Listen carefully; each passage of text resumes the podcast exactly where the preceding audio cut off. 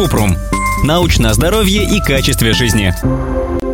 Ответили по науке. Расскажите про озонотерапию, какой бывает, каковы польза и вред от нее. Кратко. Озонотерапия – это использование озона в лечебных целях. Метод вызывает споры в медицинском сообществе, потому что научных исследований, которые подтверждают безопасность и эффективность озонотерапии, пока недостаточно.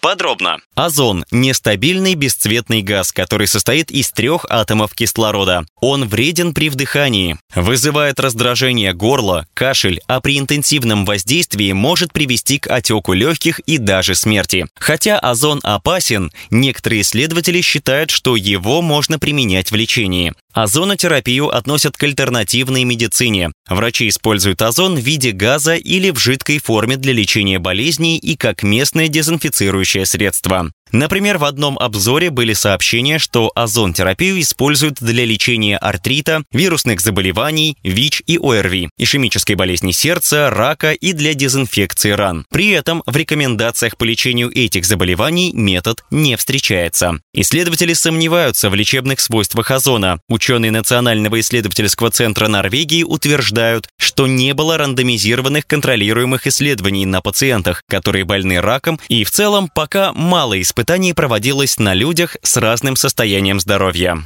В США Управление по санитарному надзору за качеством пищевых продуктов и медикаментов не советует использовать озон-терапию. Доказательств эффективности метода недостаточно, чтобы рекомендовать его для лечения и профилактики. Кроме того, нужно учитывать риски. Например, чтобы использовать озон как бактерицидное средство, он должен быть в такой концентрации, которая превышает безопасное значение для человека. Ученым нужно провести еще много исследований, прежде чем выяснить влияние озон-терапии на организм и определить, помогает ли она лечить болезни.